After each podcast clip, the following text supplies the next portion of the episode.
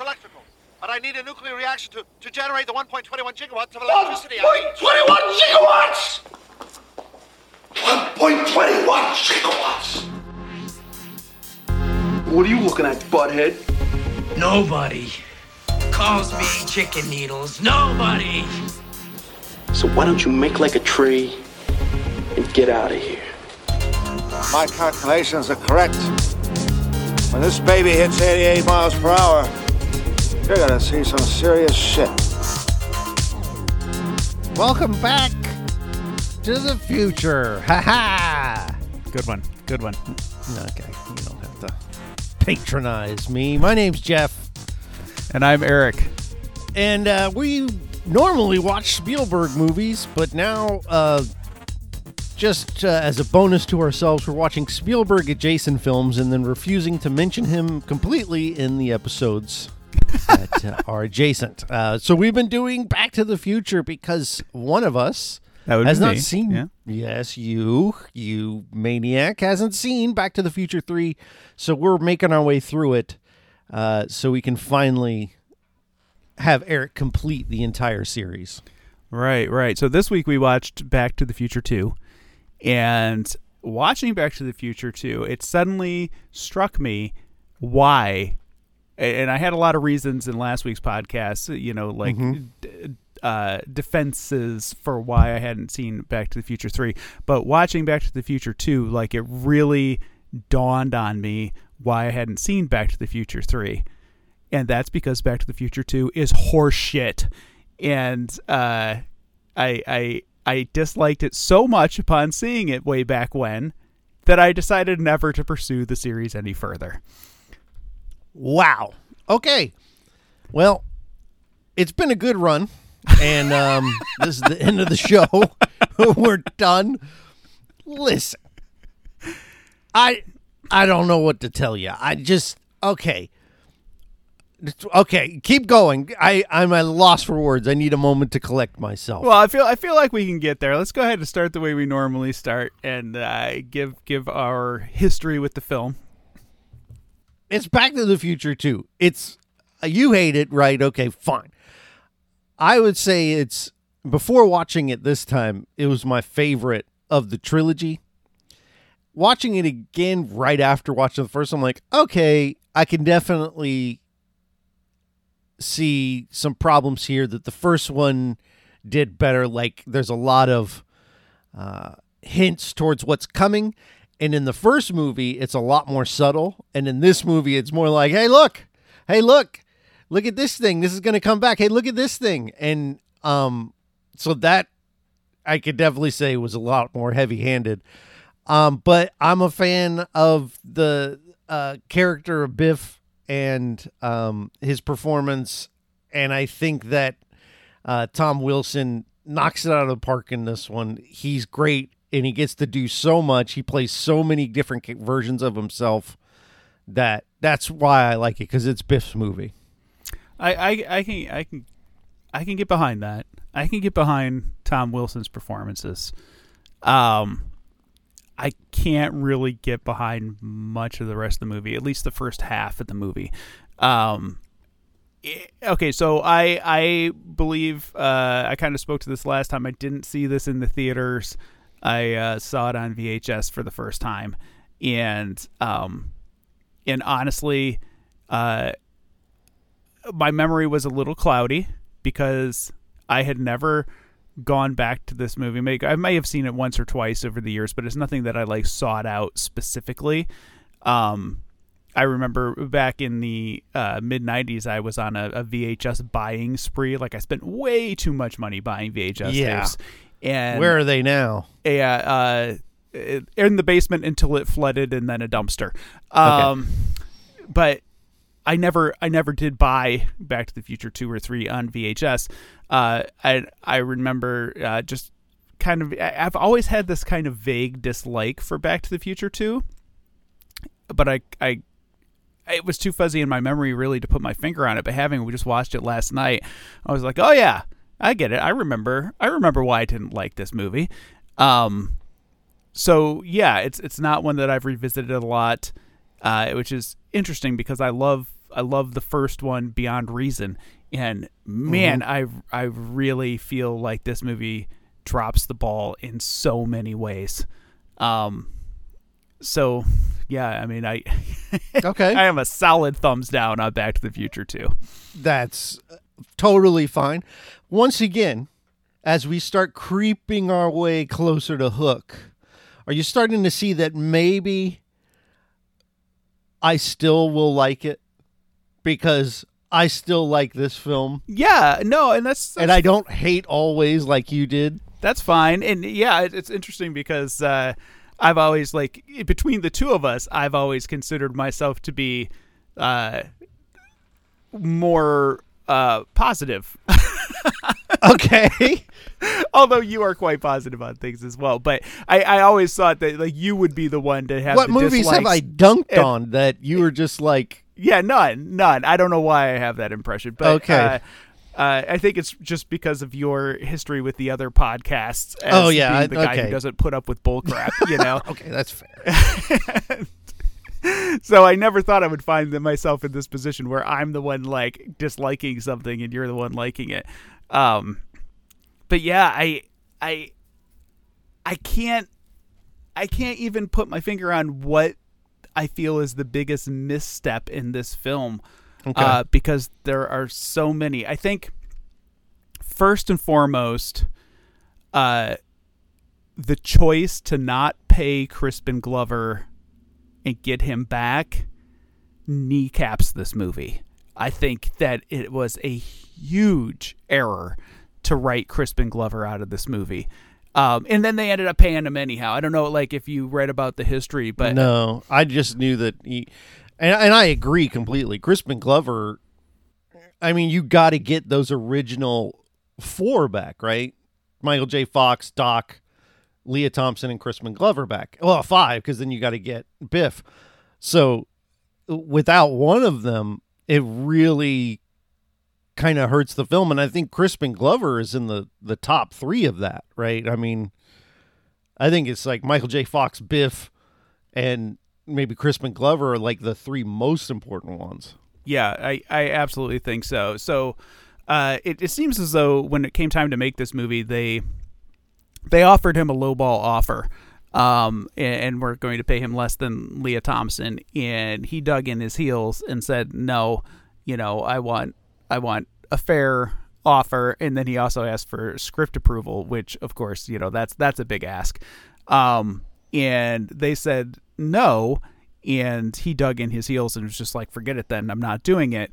Um, and and eventually, what ended up happening was they they rewrote the movie to write him out as much as possible, uh, and have him be dead in the in the alternate 1985, and uh, and then he sued them for using his likeness anyhow, and won. And it set a precedent in Hollywood. It's it's like a well used precedent now that uh, you cannot use somebody's likeness without their permission um, in a film because they, they did go back and reuse footage from Back to the Future One and uh, put makeup on somebody else to make him look Crispin Glover Yeah. like for the brief brief periods that George is in the film. Um, but I I really felt like the dynamic between Marty and George was one of the biggest strengths in the original film, and uh, just having him removed entirely from the film uh, takes a lot of the heart out of the movie. You know, um, but just because it was such a focus of the first movie, you know, just yeah, the it was George's movie. Like I said when we recorded before, it's like the first one is George's movie, this one's Biff's, and the next one is Doc's. Yeah. Um, and I'm okay with the focus on Biff. Um, but I also feel like with this movie in general, the first movie had what I would call heightened characters. You know, Biff is a heightened character. George McFly is a heightened character, you know, but they are still characters. Um, Yeah. a little a little cartoony in their behaviors, but still characters. This movie has cartoon characters for characters. Oh, you don't like Griff? Griff is the worst goddamn thing. Like Griff just sets my jaw on edge. I'm just did you become the physical type? just grinding my teeth watching Griff and all of Griff's uh, henchmen, who are like the worst stereotypical 1980s movie henchmen who just like scream stuff "Bah, bah, bah," in the background. While Um, they're in Cafe 80s. they're, it's the, they're just the worst. That entire sequence is the worst, most cartoony nonsense, and it sets the tone for the whole film. You know, and and like as soon as Griff shows up in the movie, I was like, oh, okay, so this movie isn't taking itself seriously at all.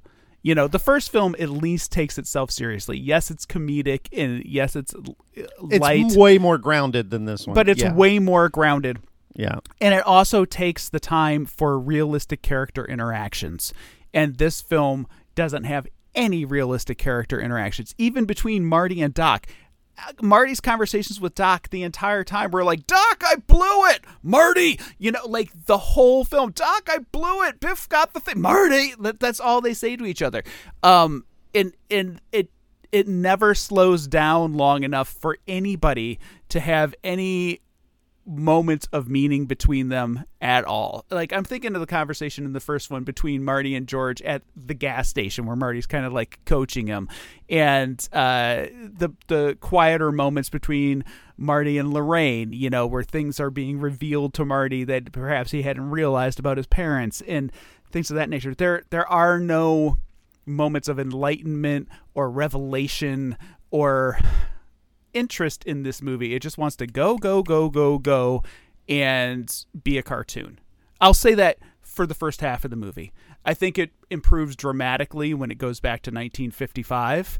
Um, and if anything, if anything saves the movie, it's that that segment that takes place back in 1955. That's that's where this movie invests all of its cleverness and, and so on. But I I still don't feel like it's strong enough to live up to the first film.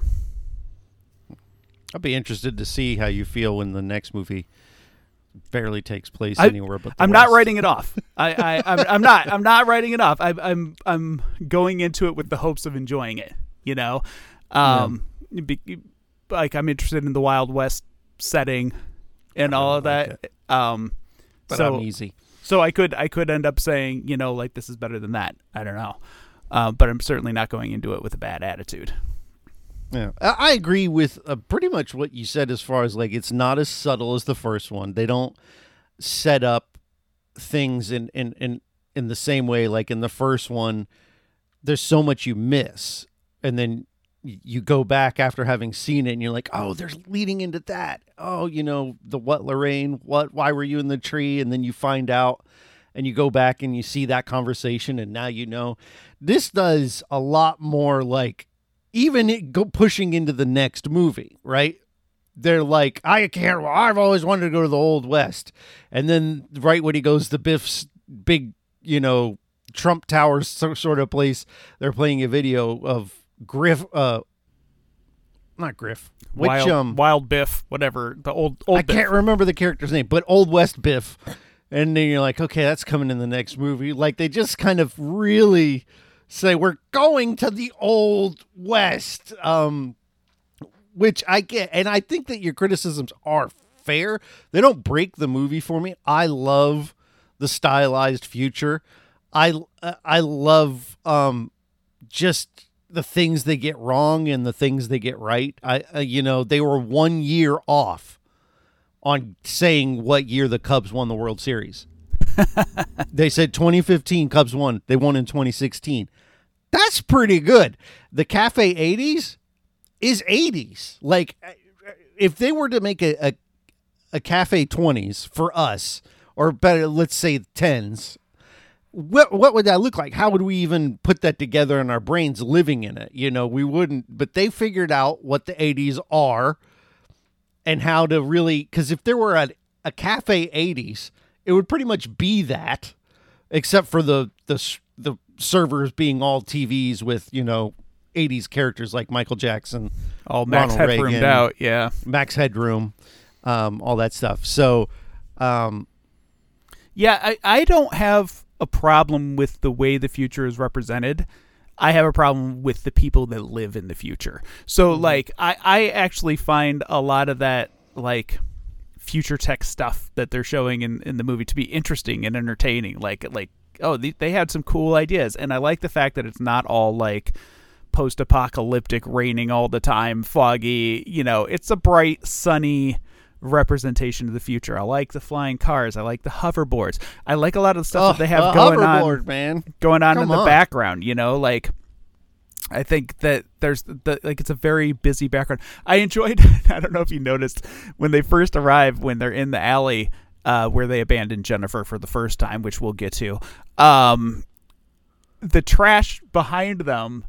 It's all laser it's discs laser and discs. CDs. yeah, it's laser discs and CDs, all kind of like I, that's another prediction on their part because laser discs weren't out yet when this movie ca- weren't out of fashion yet when this movie came out, and yet here they've got it. You know, it's like all these laser discs are garbage. No one's actually using them anymore. Yeah, I thought it was funny. I just thought that they picked stuff that looked futury in hopes that we wouldn't notice that it was all laser discs. One of them actually has an MCA logo on it, which I thought which I thought was kind of funny. Um so yeah, I'm I'm okay with with that bright and cheery representation of the future. What I didn't like about those future scenes is how none of the characters felt like characters, and that extends to uh, future Marty and uh, Marty's kids. He had two ties. What do you want? He had two ties on. That's the style of the 2015s. or like uh, I I I don't feel like we spent enough time with future Marty to understand what the hell is going on with future Marty. I don't think the uh the thing with Griff trying to convince his kid to do a a robbery or whatever the hell yeah. a crime of some sort. I don't think that there's enough there there to actually make that make sense. Like the scene is set up so quickly and it's just like okay, we're going to echo the first movie, you know, from the 50s diner and we're going to have this this scene with Griff and Marty the way that we had with Biff and George. Um but I don't think that there's enough time given to like what the hell is going on in these scenes to really make them have any impact whatsoever. Um, in in future Marty, like he's being tempted into doing a crime with Flea, who's maybe Yeah. setting him up, Flea and then he it. gets 10 out of fired 10. By his boss by fax Because nobody And- calls him chicken. and where the hell did that come from? That came out of Like, nowhere. That came out it of is- nowhere, and it's like a huge recurring theme in the movie that nobody calls Marty Chicken. And it's an arc for the final two movies. It it only shows up in in these two movies. Uh, yeah, I guess they were like sitting around one day and they were like, "What can we do to make Marty act dumb?"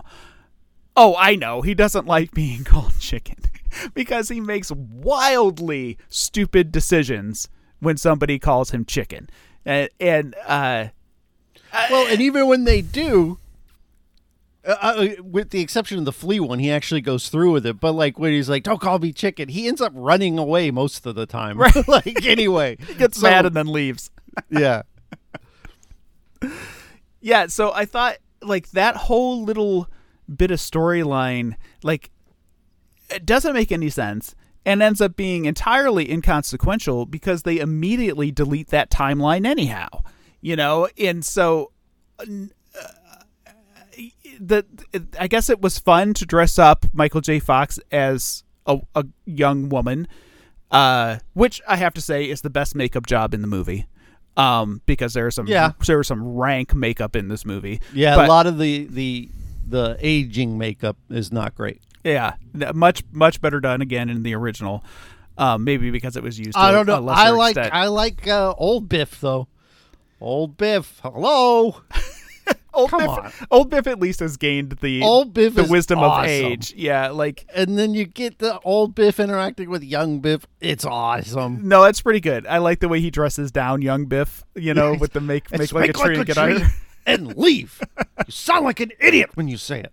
Yeah, I liked that bit. So the, there are there are bits in the film that I enjoy, but um, again, overall, it just felt like disconnected episodes that barely can be fit together. Uh, the, the nineteen the alternate nineteen eighties, I really didn't like. Yeah, you so know, this is a, a three act play, and so the second act takes place in alternate 1980s. Yeah, and I had a, I had a very hard time with that entire thing. Um, I- Lorraine's boob job. I mean, it is what it is, but it's some It more is a bit ridiculous. some more poor poor uh, makeup situations. Um, I really didn't understand why when Marty confronted Biff about the almanac. mm-hmm. Biff starts monologuing and takes it out of the safe to show Marty. And like, there's this whole scene, and then he's like, "And now I'm going to kill you." Like, it didn't make any sense. It would have made much more sense if Biff just pulled out the gun and shot Marty. No, but Biff's a narcissist. Yeah, is he though? Biff likes Like, to talk. Yeah. Oh, what? Yeah. Biff is a narcissist. Hmm. Interesting. Yeah. Listen, the the evil monologue at least fits the tone that the movie has already set. Um, which is that it is a cartoon or comic booky. You know, he's he is an evil monologue guy. Um, but yeah, I like that scene. I I like all the stuff with Biff. I'm just a sucker for the character and and and um his portrayal. So Tom Wilson's portrayal. Yeah. Okay. All right. I, I like when he's in the hot tub and he's got the two women there and he's watching another movie. This movie, I don't know if I'm going to spoil it, but basically the um, they're watching this Clint Eastwood movie, and then Marty shows up and he says, "Grays, is it Grays or Browns? It's Grays Sports Almanac," and he's like, "You heard him, ladies. Party's over." I, I just I I like all of that. It's good. Okay. Biff is awesome. I I like. He goes from being a, a a terrible person and a rapist to a full on murderer. So this movie, I like the uh the additional 1950s Biff that we get. I like seeing Biff Oh, at his house. boy. I like Yeah. seeing Biff like be mean to the kids on the street and steal their ball. Like, Yeah. that actually makes oh, you me laugh out loud. back? Go, get it. and all the interactions with his mom. Grandma, Biff, when are you coming home? I'm going to the gym and to the sea dance. Yeah, all like you said. So, well, let's stick in the in the alternate 1985 for just a little bit longer. Okay. So you get to see uh, Billy Zane again and the crew. They're back. Um, and so, like, they establish that George is dead for un. We're not really sure why, but they do tell you that Gri- uh, Biff murdered him. Uh, uh, Emmett Brown has been committed. The house is a mess. He explains how the whole alternate timelines work, and I like that scene because they're like, "Okay, let's just go back to the future and and get the thing." And he's like, "We can't." Because we'll go to the alternate future. We have to go back. And I just like that explanation because it actually made sense. It And does. it- It, and it that part actually kind of addresses some of my concerns from the previous movie, or not concerns, but like questions about alternate timelines. So it like it kind of like reveals what the rules are a little more deeply. So they are not necessarily uh, creating branches. Everything reforms around a centralized timeline. So when they alter it, they're altering one centralized timeline and then when they change it it changes back but it, it essentially isn't creating all these infinite branches and, and things uh, there is one one central timeline that everything kind of regels around as they make changes So you find out that old man. So we forgot to mention the the first part. Marty buys the the Gray Sports Almanac to make bets, you know, to win money because you got a guaranteed win, and Doc stops him, but in the process, old man Biff finds out about it, takes the book back, gives it to old man uh, Biff, and then leaves. So that's what starts the the or young Biff and starts the timeline. So they have to go back to 1955 to get that book, and it's just a it's like the day of or the day before the uh the lightning storm that is the finale of the first film. And like you said, I agree completely that once they go back to the 50s, the movie really goes t- kind of back to its roots a bit. Uh, Virtually, that's just totally true. They go back to 1955 and it becomes um, Back to the Future again. Yeah, and I, I really, I really like the bits with them, like Marty kind of weaving in and out of his own previous experiences. Um, having just watched the original, I was a little sensitive to like, oh, that's not the right line reading. Oh, that sounds a little weird. Oh, the music is a little different here. You know, like I was really picking up on like things that they didn't quite nail. Um, Johnny B. Goode plays differently in this version than it does in the original. You know, um, but uh, but I, I really did like those pieces with him kind of like sneaking around himself and and uh, seeing these events take place from a different angle. But again, they were very crippled by the lack of George. You know, they were able to film alternate scenes with Lorraine, but George, you're getting the same footage, you know, but seen through binoculars. You know? So, Yeah. you know, peering through the blinds and seeing the same footage. Um, and and gosh, I, I really just think they just shot themselves in the foot by not paying up. You yeah, know? totally. I, I think for sure it would have having Crispin Glover would have made it so much better, and I, I I'm curious as to what the story would have been. Um, but real quick, in 19 in the the 2015, and they're playing the the uh, Wild Gunman. Did you recognize any of those kids? Oh, Elijah Wood. Yeah. Yeah, Elijah Wood's in there. So anyway, I just uh, didn't want to miss that. Um, so yeah, like you get to see the 1955 more from Biff's perspective because uh, Marty is following him around trying to get the book, and you get to see Marty's in the back seat hiding, and they go. Well, because all right, so at the end of the first movie, Biff's car is destroyed by a manure pile because he crashes in the manure, so he's getting it fixed, and it was five hundred bucks to repair it, and Marty hides in the back, but then old man Biff gets in the car, and then the move just uh, old man Biff with young Biff is so good. Uh, only Biff knows how to start his car, and old man Biff knows how to. How'd you know how to do that, old man? That this whole sequence with these two Biffs is it's on its own level for me. I love it so much. No, I I agree. I agree that it's good, and and that Tom Wilson is really good in the scene, both both ways. Um, it plays out very well. the The character interaction is good, and seeing the difference between you know a young, hot headed version and an older, wiser version of the same person is pretty cool. Um, I guess they used a uh, a new camera technique to do these too. It was the first time it was ever used, and it allowed the camera to move while while they had instead of just a straight on you know Yeah, with a split which they- screen. There were definitely points where it's looked good, and then there were points where like, oh, it looked bad. But I think the the Biff Biff stuff tended to look some of the best as far as the the two people two actors on the screen at the same time effect goes. Yeah, agreed. Um, I think the the point where it was most noticeable to me is when Doc is talking to Doc towards the end, and they've Yeah. got that light pole in the middle. the arm shows up on the other side of the light pole. I thought, I mean, it was, but there were points where it was so seamless. I was kind of like, oh, how did they do that? Like at one point, one of them like throws the magazine to the other one who catches it, and I was like, man, they really must have done that a lot of times to get that to line up correctly. You know. Um, I really like the Doc Doc scene because it it really illustrates this is the first time Doc has gone back to 1955.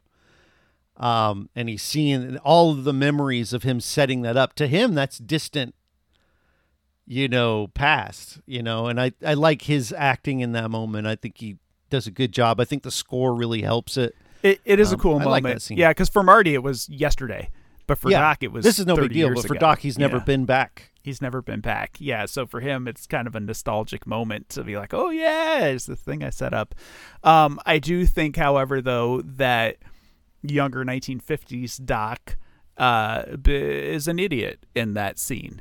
You know, like not recognizing his own voice, not figuring the whole thing out. Like he knows there's a time machine at play Yeah. here. There are a few moments like that where you just have to like completely disregard that somebody like when Marty is talking on the walkie-talkie in Biff's back seat.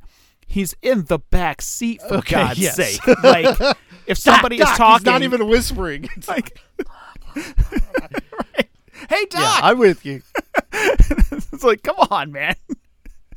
so Yeah. uh, yeah, uh, so the whole point of them going back is to get the book right. So uh, they go to the dance. You get to see some classic scenes. I think he took that guy's wallet. Good. s- You gotta le- come on. That's a classic line. no, I think he took yeah, that guy's wallet. Because well, and then you get a lot more Strickland. Um, I I really like the whole stuff at the school, getting the book back, and then you get the final scene in 1955 with them in the tunnel. Love it. Love the whole tunnel sequence with the hoverboard and him holding on to the car and trying to get it. Really, I think some really great action to kind of cap off the film. it is great and and cool special effects in that sequence as well. Um, so yeah, I'm I'm down with the whole school sequence. And- and I actually like all of the 1955 stuff. I mean, that's that's what get, makes me give this movie like a six instead of a two. You know, like it saves it saves. Real quick, we need to we need a a, a bar for the low end. What would you give 1941 on a scale of one to ten? a one. Yeah, like a one or So this two. is better, but barely. I would say the first half of this movie is on par with 19. Uh, I like- cannot get behind that. But okay, it's your own decision.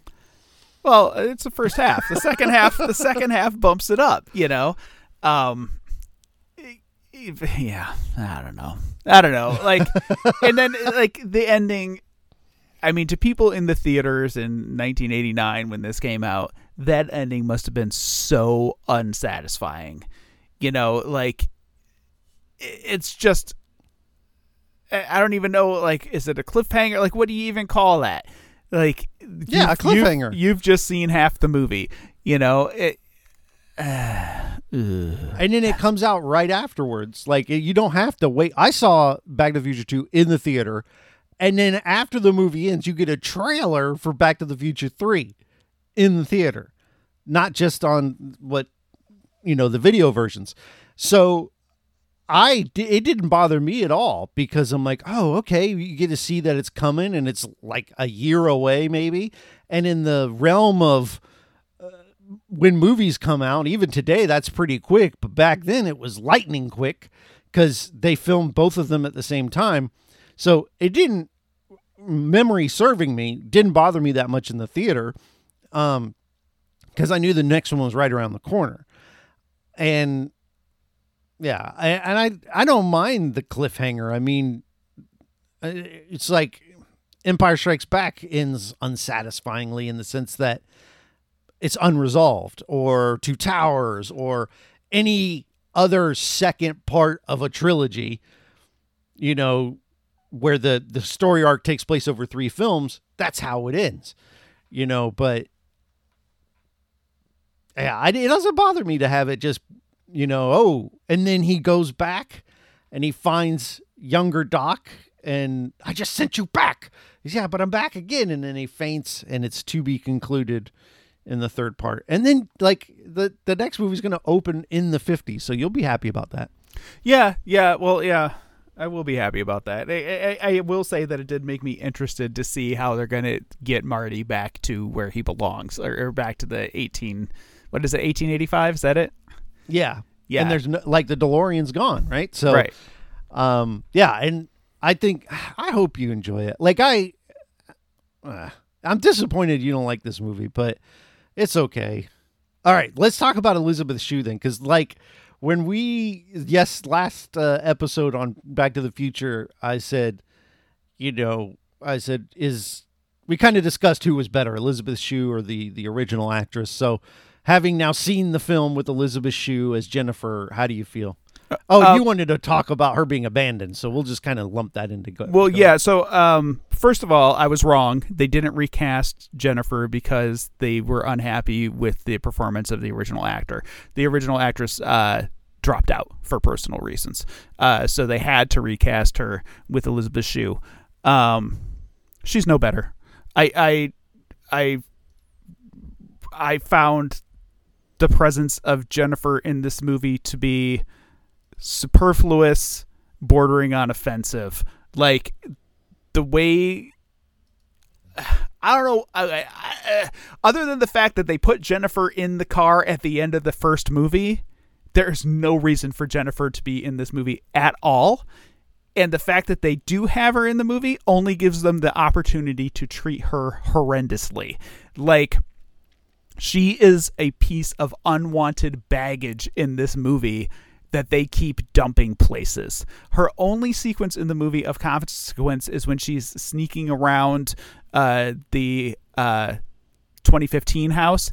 And that is only is in the movie to give them the opportunity to show the other characters aged up and then have her see herself aged up and then pass out. Um, but the way Doc and Marty treat Jennifer in this movie is horrible, horrible, unthinkably bad. And and the fact that Doc is just like, nah, just leave her there over and over again. They abandon her in an alley Yes. underneath trash. They heap trash on her in the alley and just leave her there, right? And after knocking her out, and then they leave her on the front porch of her home in alternate 1985, which is quickly revealed to be a crime ridden hellscape. And they just leave her there. Like, Doc says something like, ah, we're going to fix the timeline anyhow. She'll be fine. It'll transform around her, which okay, from a logical and this I can get behind where you're going with this. So from a logical perspective, he's wrong. Because it that Jennifer is dead when they fix the timeline to me. Like that whole sequence disappears. right. Right? Even though I not to spoil it, but Doc is right.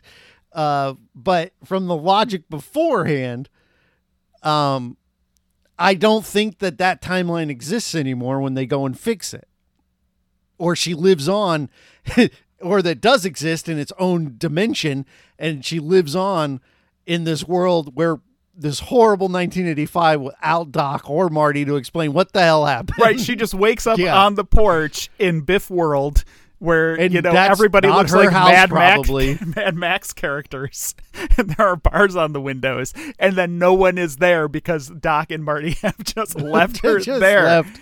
and it Yeah. really it really made me think about the ethics of the situation. So let's say you take a loved one to a bad future and abandon them or witness something horrible horrible happen to them. Like let's say that jennifer was attacked. Or let's say that Yeah. some horrible thing befell her and somebody cut off her fingers with pliers. Like let's just say some horrible stuff happened to jennifer right and you know that it happened. You go back and change the timeline so from your perspective it never happened.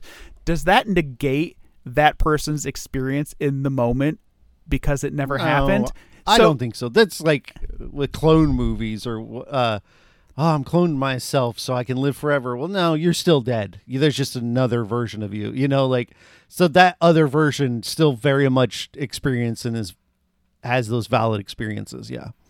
Right. Like if you download your consciousness into an AI, You're still dead. you're still Like, dead. That's just a uh, copy. They just think that the that new consciousness thinks that it's you and that it's alive and living forever and that it worked, but you still died. Like just be you know, you're just like making a copy of a copy. But um yeah, I, I, I agree. I think that she does get done completely dirty in this movie. And I, I think the specifically the porch one, like he she's like, Where are we going? What's going on? And he's like, Well, bring her, concerns her too.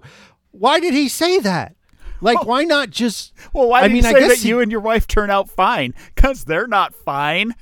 Yeah. Well, he even pauses for a minute to think about it. I think he was like, "Boy, they are a mess," but he goes, "I can't."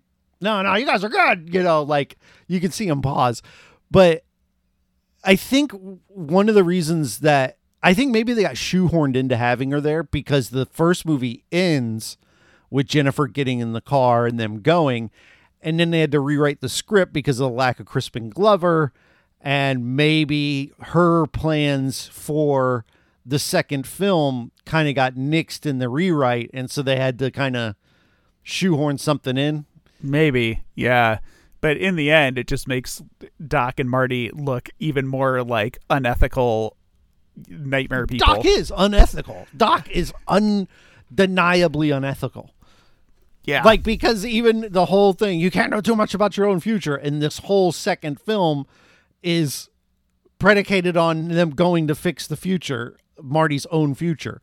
You know, so yeah, he's he's not ethical. Well, It- yeah, I mean Marty Marty has to take some responsibility for this too. Like if I put my wife in a time machine and we For went sure. to the future and my buddy was just like, "Let's just leave her here on the porch." I'd be like, "Dog, no. We're not they have a time her machine. What's the rush? Like, what is the rush for Doc to get to 2015 to fix things? Right. It's not Bill and Ted rules where you still have this weird thing that doesn't make sense is like the time is still ticking in San Dimas, but you have to like at least in in Bill and Ted there's a they at least establish there is a time limit. But in this movie you have all the time you could possibly need. Why not drive her to the house, dump her out? She doesn't need to know that Doc's weird thing is a time machine. It doesn't matter. yeah, but I, I'm with you. I, I'm with you. Yeah, slow down. Make a plan. Like yeah. after that's not Doc though. He never does. Well, he does make plans, but that's only when he's forced to have time, right? Mm, right, but yeah, I mean, like essentially, they travel to the 1950s at this certain set date, and then they just act as though they can't go back a day or two. Like you Right. have this nuclear reactor on the car, you can make as many jumps as you need to make. Yeah, because they have Mr. Fusion now. Right, pop back and intercept old Biff before he even gets the the book to Biff. You know, like there Well, are they can't do that. They explain why. why. Because they need I old to Biff to, that. leave the timeline. That's right. They need Old Biff to go back. But then when Old Biff goes back to bring them back the DeLorean, then Old Biff uh, would then vanish. But okay, wait, wait, wait, wait, wait. There is a problem. When there is a problem. When Old Biff comes back to 2015 with the DeLorean, he shouldn't come back to that same 2015. He should be arriving at an altered 2015, which would be the future from Biff World, right? Like Yes. it is a big logical failing in the time travel mechanics of this mess of a movie. doesn't bother me, but yes, he. I thought that myself. He does need to. Now you could maybe argue that there, at when the time he left, that young Biff hadn't. I don't know, but yeah, I mean it's true. Um, he should go back, but I also think that he's dying in that scene when he gets back, and he's kind of like keeling over because that Biff is dying and that timeline is maybe reshaping. Maybe there's a delay. I don't know. But um yeah, so that's fair. That's a fair criticism. But in I guess the thing is is I've never really had a huge problem suspending disbelief, uh, especially if everything else is working. I'm like, ah, that's just fine, you know, whatever. Yeah, I mean, am having fun. like in general, you know, the movie is nonsense in general. Like like all of the Back to the Future movies are nonsense because time travel doesn't exist, and we're talking about these arbitrarily created And there's still rules. problems time travel wise with the first one. Yeah. There should be two Martys.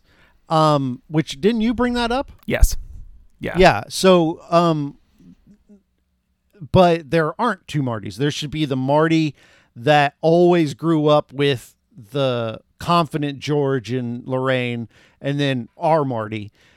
But there isn't. You which know. which would probably lead to a Marty face off. Now and that of the would be a good be second like, film. "I'm right? the only if Doc was Marty." like, Doc didn't think about it. We got to murder this other Marty. Marty. I would rather see that movie. I would rather see Doc and Marty what if they running around trying to murder, alley? heap some trash on him, you guys. Yeah, I, I so the movie ends. They they burn uh, Gray Sports Almanac. All the timeline is set correct, and then the DeLorean gets struck by lightning and disappears. Yeah, without going 88 miles an hour, breaking its own rules yet again. Um, well, they don't need roads. so I, I'm willing. I'm willing to buy that, and and I am. I, I appreciate the the sequence with Marty getting the letter from Doc. I did want him to get under the umbrella to read the letter instead of standing there and letting it get soaked in rain. You know, like Yeah. this letter is. Did you recognize the guy who Uh, delivered the letter? He's the dad from Freaks and Geeks. Yes, but he's also you jackass. Oh, he is. Yeah. From uh, Happy Gilmore. Yeah. Happy Gilmore. Yeah, That's how. I always see him. but yeah, funny. Freaks and Geeks, he's great in that show. Yeah, he Um, is. He's really. funny he'll always show. be jackass to me. Jackass. Uh, But yeah, I loved the letter. I loved the it's worn. I like the the fact that the guy's like, we had a bit of a bet going on whether you'd be here or not, and they're just kind of like the post office is really curious as to why this letter's been here for so many years. I, and that's another part where I can suspend disbelief. That letter would have never made it. You know what I mean?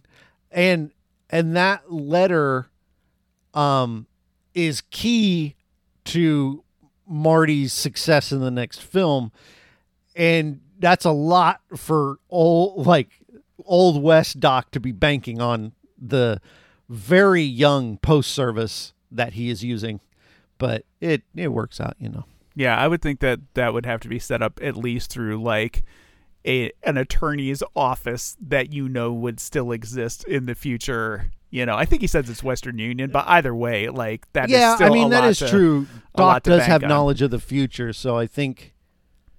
But just by him, and this again, this is where you have to, with pretty much all time travel movies, you always have to suspend disbelief because I've yet to see one that doesn't have logic gaps in its time travel, and him just even going back to 1885 changes the timeline, so that letter would go to a very different Marty. You know, like it's sort of like the butterfly effect. As soon as you step foot in another past, you've automatically changed it, no matter what. And so their timelines in these movies are a lot more sturdy than I would say would be realistic if time travel were real. But again, none of that bothers me because it's it's the sort of thing you have to kind of get over to have fun with the film. And it doesn't bother me. That's fair. That's fair. Um, I don't know if you're a, a Rick and Morty guy. I'm not like a hardcore Rick and Morty. I watched Morty the guy. first season. Me too. And, and I watched- enjoyed it, but I just never went back. Yeah, me too. Um, maybe I watched the second part of the second season too, but I'm not. I'm not a hardcore guy, but I do enjoy the way that that show plays with some of these ideas about you know alternate versions of the same person, and you know before Well, I mean, Rick and Morty are Doc and Marty. I they mean, it- they are, and yeah. before you get too far into the show, you know that you're dealing with maybe not the originals anymore. You know, like you can never really be sure if the versions Yeah. you're looking at are you know the originals, and uh, I think that that's a, f- a fun idea, like a very clever but crass show. The way that it plays with some of those concepts. yeah, I had fun with it. I might watch it again if it's streamed somewhere for free. I think it's on HBO Max. Anyway, It is. so, So I have some questions. yes, I have some questions. Uh, in the course of Back to the Future 2, we're alter we're, we're altering these timelines, and one of the impacts that is happening is we are killing George McFly and bringing George McFly back to life. Right right. now, let's consider for a moment that let's just let's just concede that the Christian idea of death and heaven and hell is real in this universe, right? Okay, Okay. I already know where this is going. What is happening to George in this experience? So let's say George is killed, right? And we're going to presume that George is a good person. George goes to heaven, right? George's whole mm-hmm. soul is in heaven. And then the timeline shifts. Does George get plucked out of heaven and shoved back down to earth? That would be hilarious, but Does heaven follow the same temporal rules? the, are there As Earth? multiple heavens? That's the question. That's Are there multiple works. heavens? when you get to heavens, there's all the multiple versions of yourself that Doc and Marty have just messed up. like them creating the time machine. you know, and the God's like, okay, hold on now. and there's multiple versions of George. Like, okay, this is the dead one. Uh, this is the old man version who was confident and and lived t- to old age, and this is the old man version who was not confident from the beginning of the first film. So there's three of you. Um, you know, like yeah, Right. If there's only one heaven, God has to sort through the He's like, different "Okay." Georges. Right. Yeah. Or you have one George soul that's bopping back and forth and having to relive. I imagine this George gets a lot of deja vu because he's having to relive huge portions of his life, you know, and then like going down these alternate paths, dies, goes to heaven, gets pulled back down 30 years in the past again, has to go. So if George does only have one true soul, uh, that soul has seen some action. yeah. That's that's. I didn't think of that. That's pretty funny. Okay, let's think about alternate versions of Biff, right? Gladly. So when Biff is in 1985 at the end of Back to the Future 1 and at the beginning of Back to the Future 2, that Biff seems to have learned some life lessons, right? He's still a little smarmy, trying to cheat people out of the second coat of wax. But for the most part, he seems like a pretty good guy. Like he's excited to run out and show Marty his new matchbooks, right? Like Yeah. he's he's not a jerk, he's not mean. You can say that maybe this version of Biff has grown and has uh, kind of repented for his bad rapey ways, you know.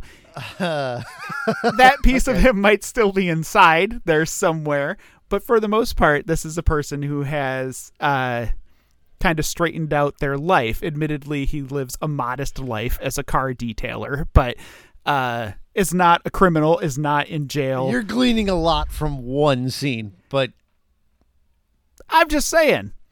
you don't know what he does. by by messing with the timeline then our let's just okay let's just assume then that biff has learned his lesson and is a good person by messing with the timeline then under the same christianity rules are marty and doc dooming biff to hell by taking away his opportunity to be a good person and forcing him into a timeline where he becomes a bad person As in the bad 1985 version. yes because they end up fixing it and he goes back to being this squirrely version of Biff. Um, Does he? Does he end up this way at the end of the last I want to say so. mean- I can't. Okay, don't don't spoil bit. it. Yeah, okay. Sorry. Yeah, yeah, yeah. Um, but okay. I'm just saying, like overall, like Doc and Marty aren't just playing with these alternate timelines; they're playing with people's mortality. And if the concept of an immortal soul is in fact real, they're playing with the fate of people's immortal souls too by putting them in these different sets of circumstances that shape their behaviors and uh, the person they end up being when they die. Yeah. Um, that's more thought than I've put into it. Um, I just uh, uh sure. That's my I don't know. I mean, I get what you're saying, but people make their own choices, right? It's the the whole like how I watch a lot of documentaries on serial killers and it's like he grew up in a tough house and his dad was abusive and that might be why he did this but they always follow up by saying but there's always a lot of other people who grew up in tough houses and are abused and turn out not to be serial killers so that's really not an excuse. So I I personally think that either way it goes. So okay all right. So that biff that you're talking about at the end of one is the same biff in 2015 and that's the biff that goes back in time that gives the book to young biff that makes him bad biff Right, but he's taking the opportunity to make himself rich. He's not necessarily like understanding the consequences of his action are going to lead to a hellscape. Sure. Would you take Would you take that opportunity if you were old you and you were like, oh hey, I can take a quick jaunt in this DeLorean and change my entire life and be like crazy rich? Would you take the opportunity? Probably not. And just, just like just from watching movies, I tend to actually take a lot of life lessons from films. like, um, you know, if you grew up in the '90s, you learned that uh, family is more important than your job because like every movie was about a dad that worked too hard.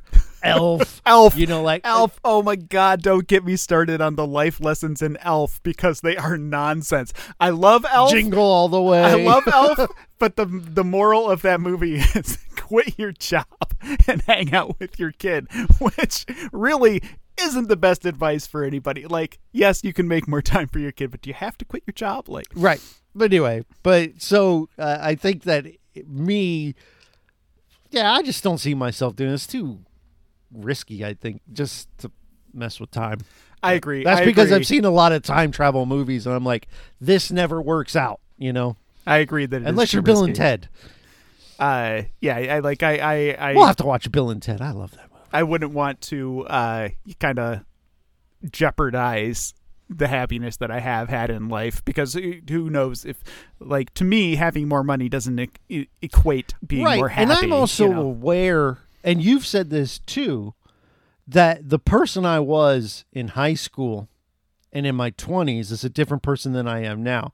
If the person I was in my teens and 20s had unlimited power or unlimited money in this particular case, I don't know that I'd end I'd end up being a good person.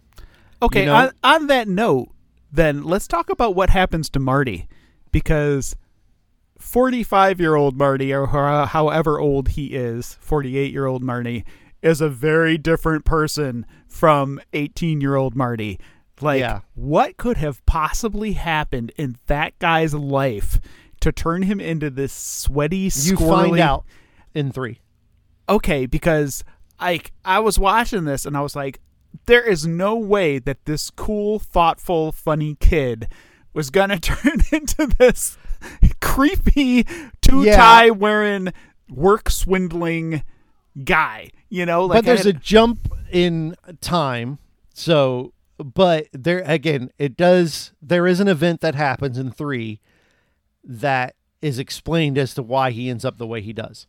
Okay, that's good. I'm I'm glad that Yeah. they're going to go back to that because like that was a real bitter pill for me to swallow watching this. It was just one more yeah, piece. well, I mean, in the first movie, he still lacks confidence in a lot of things. Like he's saying the same insecure things that George is saying um, at the beginning of one. You know, I can't Yeah. take that kind of rejection, and so that I think is the if that version of Marty keeps going without any change, and he allows his insecurities to take over, that's who he becomes. And then, you know, yeah. that That all I think sense. that that will that I don't know if you'll be happy with how it's explained, um, but it does get explained. Cool. So, I just briefly want to talk about the problematic hoverboard because I- What problem? The hoverboard is a problem. it's perfect. No, the hoverboard is cool. The It hoverboard makes perfect scientific sense. it's I'm not questioning the feasibility of the hoverboard or the mechanics of the hoverboard. Okay. I'm questioning the fact that Doc is totally okay with Marty bringing the hoverboard back to 1955. And then Biff doesn't react at all to the hoverboard as though it's some demon magic because Marty is riding a hoverboard in that tunnel and Biff doesn't even blink at it. He goes up on the wall. He goes up over the car, like on the ceiling to the other side of the car. He's dipping around. He is clearly on a hoverboard, except for the one long shot where you can really, like, clearly see the wheels of the hoverboard. Uh, Biff doesn't acknowledge it at all. Biff's just Yeah, like, Biff, okay, "Ah, it's a Biff Calvin is Klein." driving.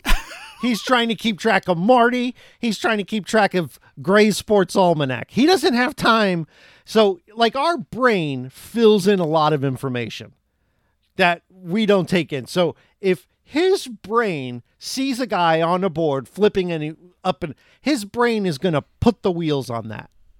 You think so? It just it's in his peripheral. He's got other things going on. This Our brain does a pink neon hoverboard.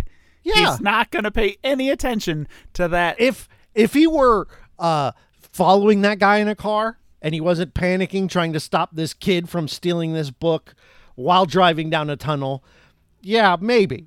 But i don't think i i could see why he wouldn't notice that he's on a hoverboard. It doesn't again that one doesn't bother me that much. That's not a huge gap that we could point at other things being well, what gap. about Doc just letting the hoverboard come along for the ride? Like the almanac, bad, very bad, could ruin everything. The hoverboard, yeah, go ahead, it's fine. yeah i It's think fine because it's you can't get rich sentiment- off that hoverboard. you can't like deconstruct the hoverboard, find out how it works, and then sell it at mass market and make a bazillion dollars. Nah, it's cool. Just bring the hoverboard. It's totally okay. yeah totally fine i agree All right, all right. That's kind of all I got. My- my- Listen, the hoverboard has to be in these films. It's the hoverboard. Ugh. like if you take nothing else from one uh, or from two, the hoverboard is like the thing. Every kid wanted a hoverboard, and they swore. I don't know if it was I. went- I don't know what grade you were in, but I was in middle school or whatever. And everybody's like, hoverboards are real. They're making them. Mattel is making them. They've got them. I've seen a video. Where there's a prototype we were just so over the moon for freaking hoverboards. We wanted them so bad. it's because Robert Zemeckis, as on one of the making of features of this, says the hoverboards are real. Mattel just won't release them out of concerns for Ah. parental. Like he actually Genius. said that it was real, and and then they released like a video of the prototypes. So the the video of the prototypes was real. Like they really Oh. made that and released it It made my childhood. Ugh. as a I guess as a gag, but they did it in a very straight faced sort of way. Uh which yeah, like you said, genius, clever. Blair Witch that. Blair Witch levels of uh clever marketing on that one. So I mean Yeah. I guess I guess my end feeling after watching this movie is that Robert Zemeckis set out to make a fun summer movie and he inadvertently made one of the best movies of all time with Back to the Future. And I feel like if you mistakenly make one of the best movies of all time, maybe not mistakenly, that's a little harsh way to put it. Yeah. But if you Oops. if you make one of the best movies It's not all all time, the years of filmmaking and training and right, right, yeah, and not mistakenly, but like, I almost feel like you have an obligation to leave it alone. You know, like there's a reason why they never went back and made Forrest Gump two. You know, and well, there's no story left to tell. But I'm sorry, you cut out there. What was that? I What said there's no story left to tell. there's a second Forrest book. There's another book. Ah, well, no one knows that. like I get it, but you're starting to also teeter a lot closer to ruining my childhood. No, no, and I'm not. I'm not. I don't. Yeah. I don't. I, I hate that line of thinking. I really detest that level of fanboy nonsense because no, this movie doesn't ruin the first movie. The first, one is movie still there, is and you can damn watch it. near perfect, and I can still watch it and enjoy it and have. For me, you it's know? Terminator 2. Like a Terminator 1 and 2 are all the Terminators.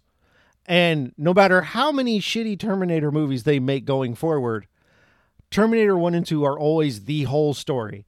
And the end of Terminator 2 is the end of the story. Skynet is dead and is not coming back.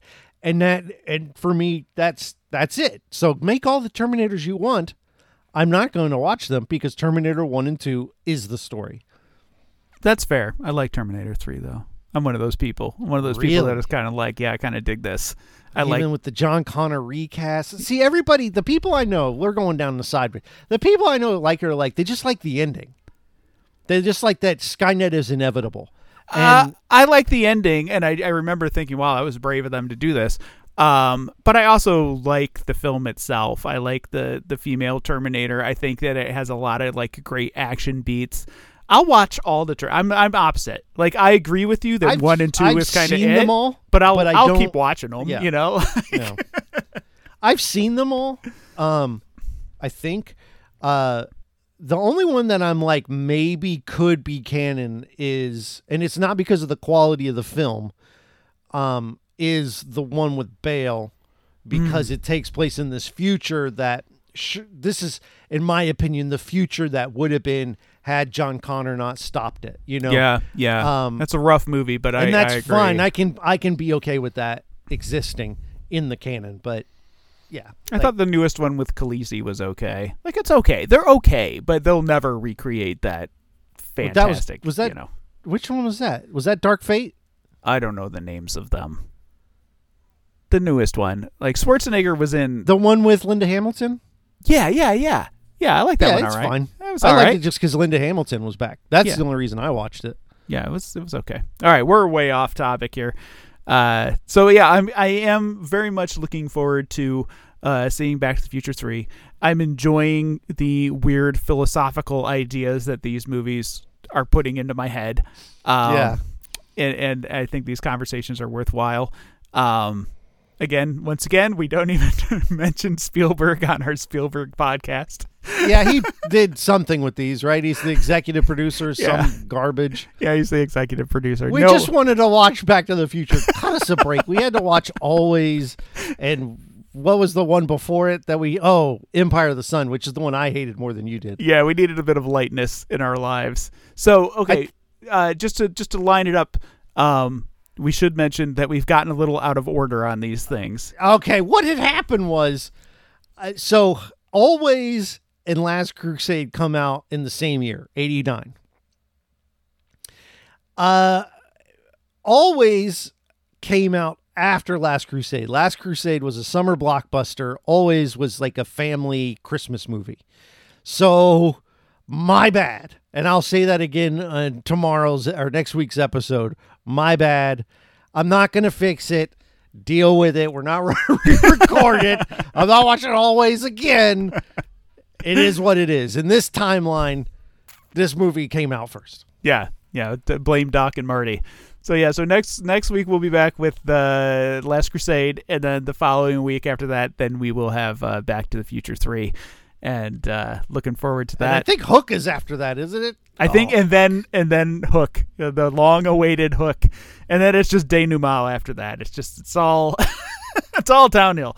No, there's Uh, some, there's some great movies after Hook. I mean, listen, I'm not necessarily looking forward to watching Schindler's List again, but it is a very good film. It is a great movie. Yeah, there, we got a lot of really great movies, and then some clunkers along the way too. But yeah, uh, Yeah, I don't think we're even we're not even halfway, right? Like there, there's Uh, I think we are right at halfway. Let me check.